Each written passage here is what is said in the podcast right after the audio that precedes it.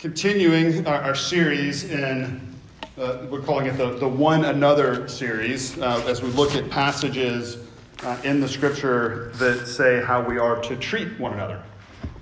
We gave the overarching theme of we're to love one another, and then we did a few weeks on humbly serving one another. And we're now in this time of exhorting, building one another up, encouraging uh, one another. And we find that very clearly here in, in verse 9, sorry, verse 11. Uh, Therefore, encourage one another and build one another up, just as you are doing. Uh, I, I think we don't really need to be reminded of the reasons this is important uh, as we look around and are regularly discouraged.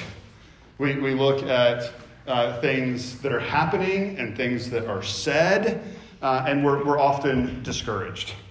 Uh, but I hope that as we dive into this, encourage one another, build one another up, that we ultimately find a little bit of challenge and uh, also uh, a, a, good bit of encouragement ourselves.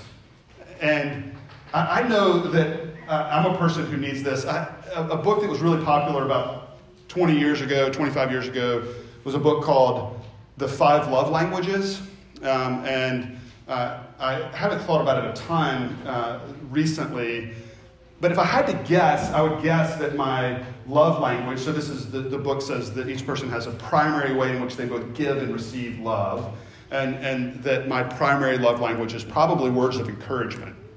It's, I've thought differently over time, but that's what I think might be the case. And so I, uh, I, I sense that in part because when there's criticism, uh, it, it's something that, uh, as a as a self-admitted people pleaser, it uh, tries to recognize that and deal with that. That it's it's difficult, and to, to see criticism. Now, hopefully, in individual relationship, I receive criticism and can react well and uh, and grow through that. But I think about some of my friends and the way that I react to some of my friends who are more public online, and I've had a few different situations where I've observed like significant blowback to either something they've said or done or just something they believe or something they preached or whatever it might be.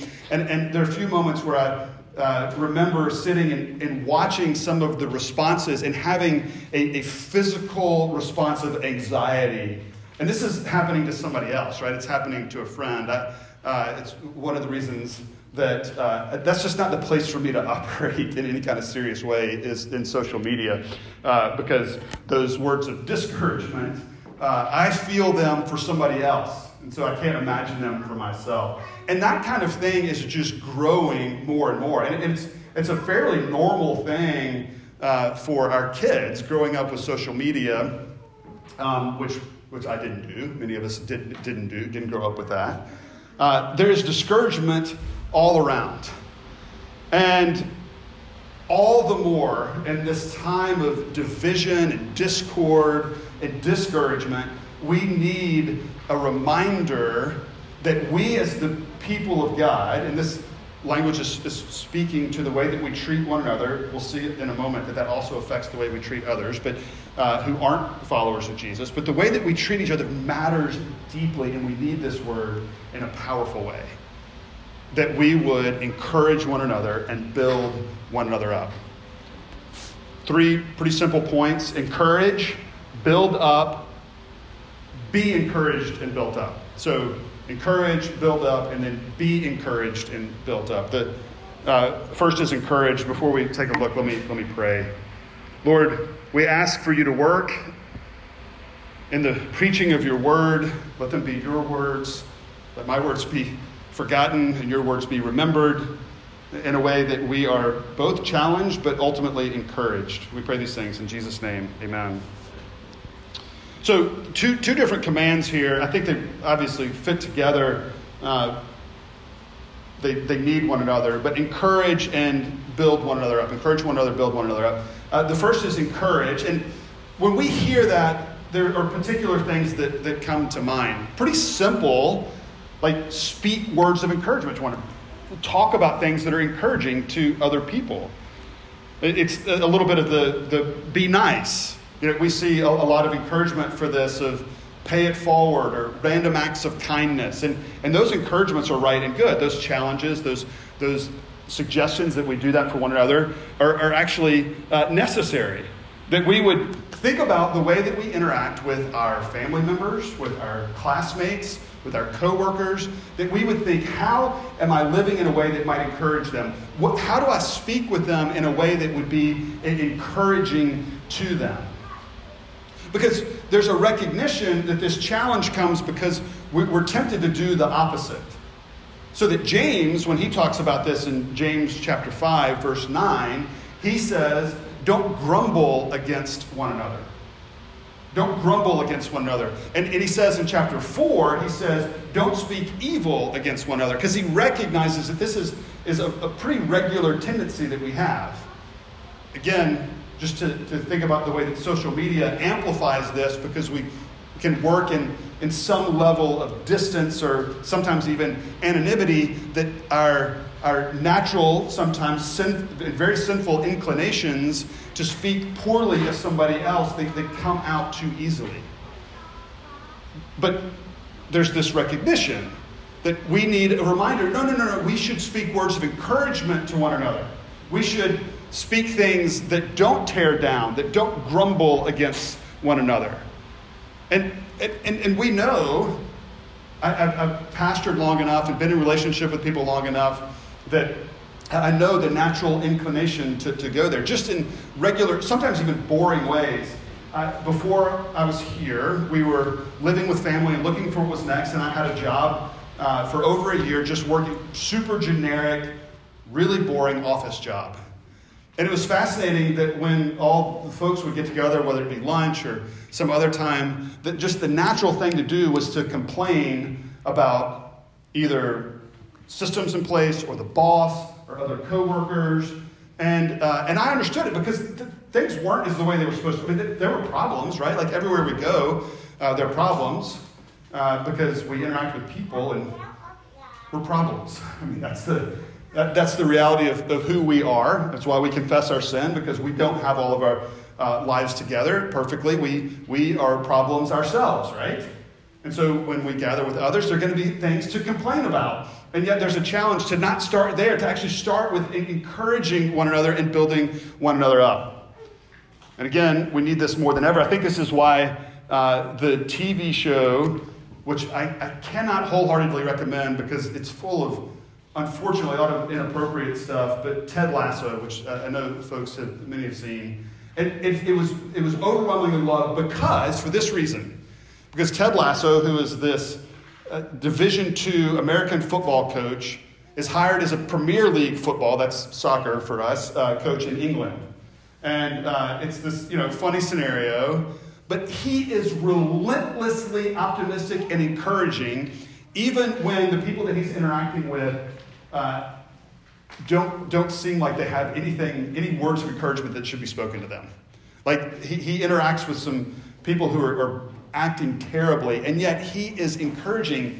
And, and his encouragement is uh, infectious, both for the other characters in the show, but also for those of us watching it. Like, we, we want that. It has these positive impacts on the viewer of the show uh, and the characters in the show. And, uh, and so it, it, was in the midst of 2020, this show that really people loved because of uh, the way in which he was optimistic and encouraging. And there's a little bit of a, of a, uh, of a challenge, of a reminder that we, we need that. And, and oh Lord, would, would the church be the place where we experience that in a countercultural way, in a surprising way? Because let's admit that that's not always the case in the church. And many of us have had experience in churches where that's the exact opposite of what we've experienced. So let's be reminded, encouraged to, to speak words of encouragement to one another. What would it look like to do that? One is to, to recognize we have to step away from this idea that there's value in uh, authenticity. There is value in authenticity, but there's value in authenticity in such a way that just uh, allows us to speak our truth. We're just being honest and authentic. And, and, that's something that we see a, a, lot. And we see it in politics, we see it uh, just in culture in general. I'm just, I'm being, I'm just being honest. And, and in light of that, people are just being jerks. And uh, the, the truth is that the Bible calls us to self control because um, our words are powerful in ways that can destroy. Our, our, our tongues, James says in chapter 3, uh, he gives this picture of how powerful they are. How powerful are the words that we say? We, we know this idea of sticks and stones can break my bones, but words will never hurt me is ridiculous. Words can be incredibly painful. And James describes the power of our tongue, the power of the words that we say, as a, a rudder, a small rudder that gives direction to the whole massive ship or the bridle that's put in the mouth of a very large horse, very small bridle guides the whole horse, or it's a small fire that can burn up whole forests. Our words are powerful. And we need to be thoughtful about those things. And we need to recognize that if what's true, if it's true what, what, what we confess, that we need to confess every week, that we have sin in us, that that our just being honest is often comes from a, a, a sinful, broken, hateful, even place at times, that we need to be self controlled about that and not just jump into that just to be real. We, we need to, to think about the things that we say, and then maybe we think about okay, what are the ways that I can actually be encouraging? It, it sometimes it can just be really simple. Complimenting somebody on their, uh, their sh- new shirt or haircut or shoes. I got uh, compliments this morning on my new shoes. It was encouraging. I enjoyed it, right? Um, got new shoes. Um, but it, it, might be, you know, I saw the way that you interacted with that other person, and I, I want you to know that that was encouraging to me. You know, a little bit of your encouragement encouraged me. Or uh, we say, the, the, the way that you spoke about this was, was really wise, and that helped me. Uh, saying those kind of things, often what I find is that um, I, I, think those things, this, this happens with my wife a lot, I think things uh, that would be encouraging, and uh, I either think that I said them out loud or I just don't get around to it. Uh, it's really encouraging to say those things out loud. And that, that applies not just in marriage, that's in all of our relationships, right? What would it look like to be intentional to speak words of encouragement or to, to do things that would be encouraging? Bring somebody a, a coffee or, uh, you know, we've talked about humble service before, that when there's something, when there's dirty dish that wasn't one that I dirtied up, that we would clean it for somebody else. And there are all kinds of little things and little ways in which we could be uh, encouraging, actively looking, in fact, for opportunities to encourage one another even if there might be times where it feels a, a bit cheesy, that's okay. I think uh, we, we just don't do enough of that, right? So, those are the things that come to mind when we hear the English word uh, encourage. I think this idea of build one another up goes a little bit deeper, which I think is certainly at play in this whole passage. It, it's, it, is, it goes beyond just pay it forward, it goes beyond just be nice. It, it goes beyond the can't we all just uh, get along? Because the Bible again and again and again recognizes that there's some deep problems in the world. And the context of this particular passage is uh, chapter 5, verses 1 following, is about the return of Jesus, the day of the Lord, the day of judgment and justice. And we've talked at Fountain Square Pres a good bit about the fact that that that is ultimately it's about justice and it's something that we sh- that we ultimately long for we long for justice to come and for things to be made right in this world and paul here as he, even as he notes that that day might come like a thief in the night he's giving them encouragement and hope in the things that he says. We'll see that in a moment. But there's recognition that something real and deep is happening here. So that building up, it's more than just saying nice things and speaking words of encouragement. There, there will be times when we should speak words of encouragement, and this takes wisdom, to, while overlooking that there are real problems uh, that, are, uh, that are happening in the midst of relationship where we still speak those words of encouragement. But there are times as well where we need to dive into the things that are, are issues. That we're, we're not, um, as Paul says in verse 3, there are people saying there is peace and security, and then sudden destruction will come upon them as labor pains upon a pregnant woman. This idea that there are those that say, oh, everything's fine, everything is awesome. That's what I thought about uh, here is the song from the Lego movie, Everything is Awesome. And that was, in fact, the only words that I could remember uh, from the song, Everything is Awesome. But there, there are more. I'll, I'll, I'll read a few. Um, everything is awesome. Everything is cool when you're part of a team. Um, I just heard the news. Everyone's talking. Life is good because everything's awesome. Lost my job and new opportunity, more free time for my awesome community. I feel more awesome than an awesome possum. Put my body in chocolate frosting. Three years later, I shot the frosting, smelling like a possum. Everything is awesome. I, I, you know, I don't even know what's happening, but the, the point is continually in that song is that everything is awesome, even if it's not, as, as it's not, even when it's not. That was the problem that Emmett, his last name was Brokowski. I didn't, I didn't remember that.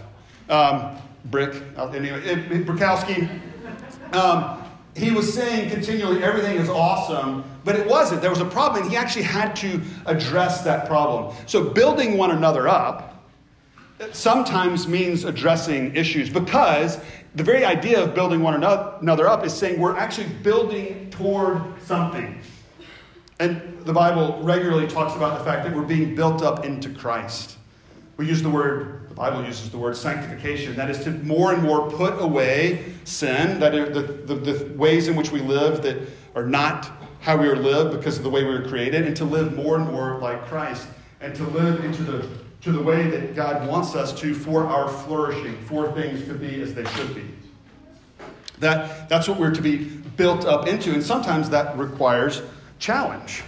That's not always fun, but in the midst of relationship and wisdom, those things can actually build us up and, and help us.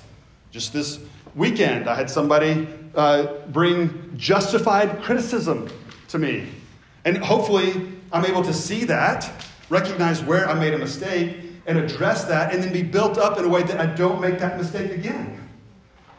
That, again, not always fun, but it's, it's for my benefit and for others as well that we would build one another up. That we would recognize that there are, are things at play that, that matter deeply, and they are beyond just being nice. So that the end is coming. There's, there's eternal matters at stake here. So that he says that God has delivered us from wrath to obtain the salvation through our Lord Jesus, who died for us, so that whether we are awake or asleep, we might live with him. What's he saying here? What is this idea of being awake or asleep?